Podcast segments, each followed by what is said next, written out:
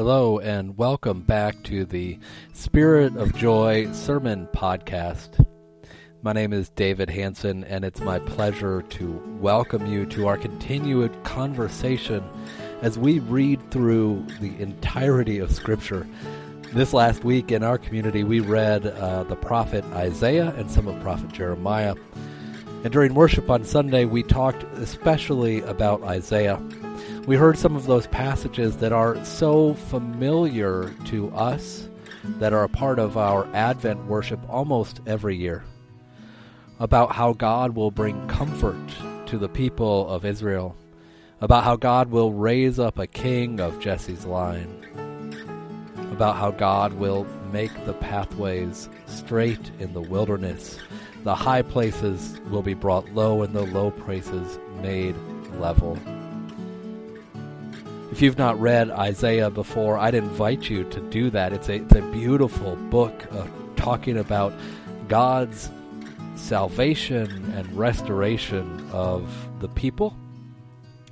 And even if you haven't, I hope that you'll take a moment and listen today as we talk about the power of hope, real hope, to transform our lives. And it's my prayer that you will be enriched and find your relationship with God deepened by these words and this continued conversation that we are having with Scripture. Learn more about our congregation at S-O-J-O-Y, that's sojoy.org.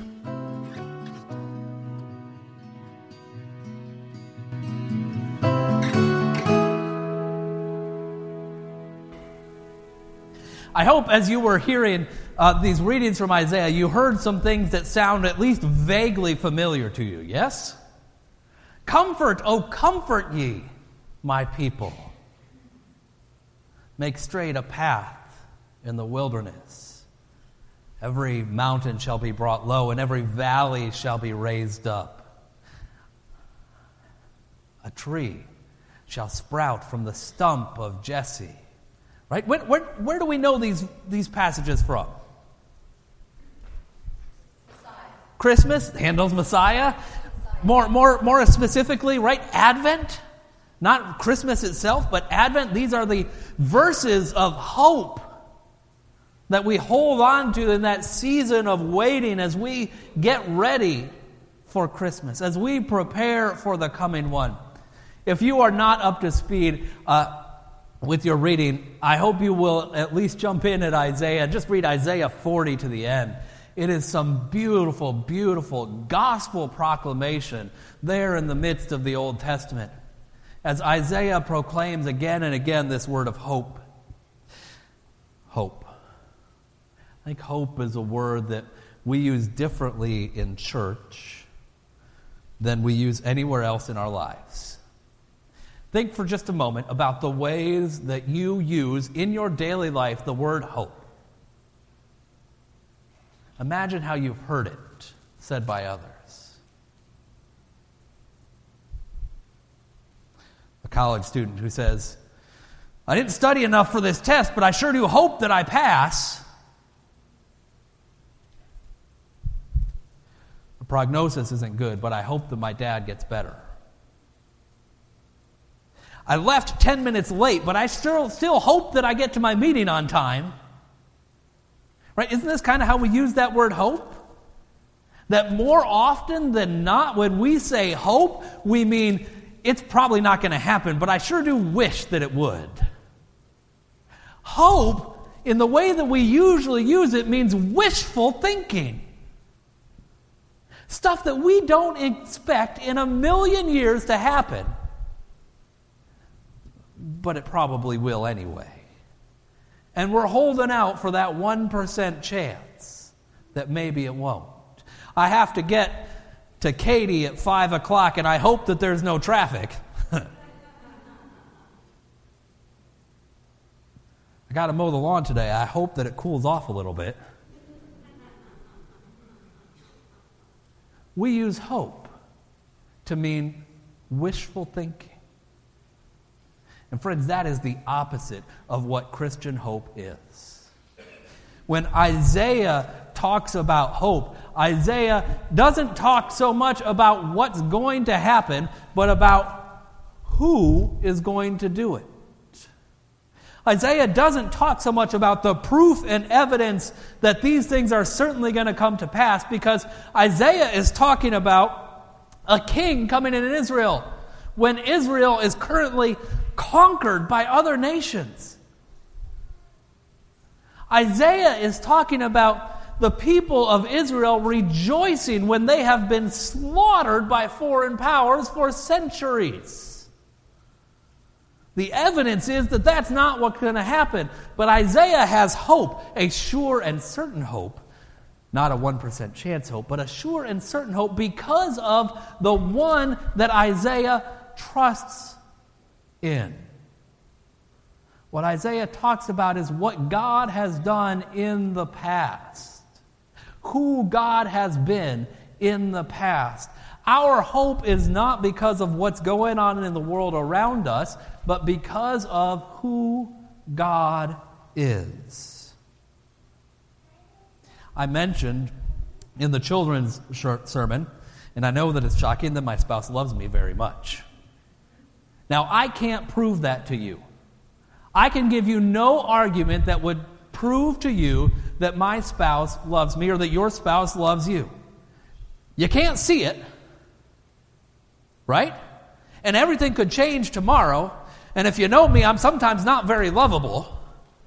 So there's pretty good reason to suspect that she might not. But for everything that she has done in the past to show me that she does love me, but for everything that your spouse has done in the past to show you that they do love you. But for everything your parents have done in the past to show you that they do love you.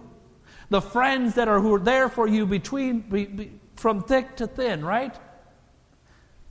We have hope that that connection will maintain not because it should in a world like this we ought not be very loving people right We're, we, we live in a world where you look out for number one right? So why would you love anyone? We live in a world where it's easier to tear down and build up. So why would you love anyone? But for the love that we have been shown in the past. We live in a world where there is very little reason to trust that things will turn out well. Have you watched the evening news lately? I don't either.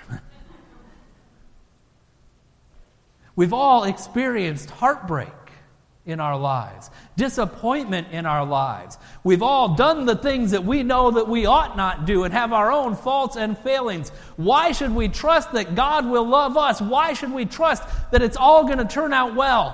Why should we trust that God is with us through it all? Because God always has been up till now. Not because of who we are, not because of what is going on in the world. Not because of what is happening in our lives, but because of who God is. Who is it that made the heavens and the earth?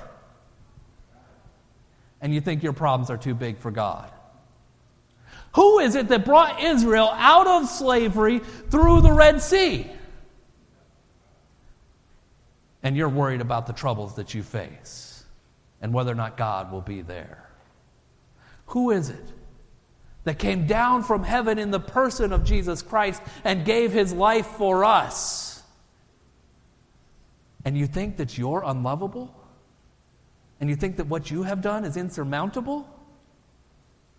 God has shown again and again and again that God is with us, that we are loved, that we have been called by name and known, and that where we go, God will go with us. It has not changed up till now, and it will not change tomorrow, or the next day, or the next day.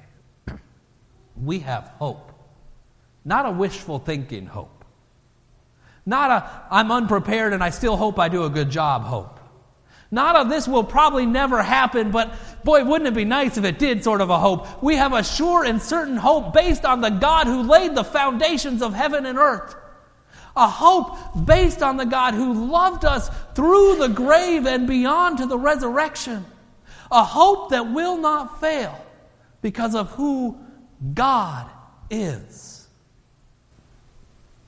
When we say hope, we say, I know. When we say, I have hope that God will prevail in my life, that means I know it. I believe it 100%. When we say, I have hope that the sun will come up tomorrow and God will bring a new day, means I believe it. I trust it. The assurance of things not seen. That is our hope. And our hope,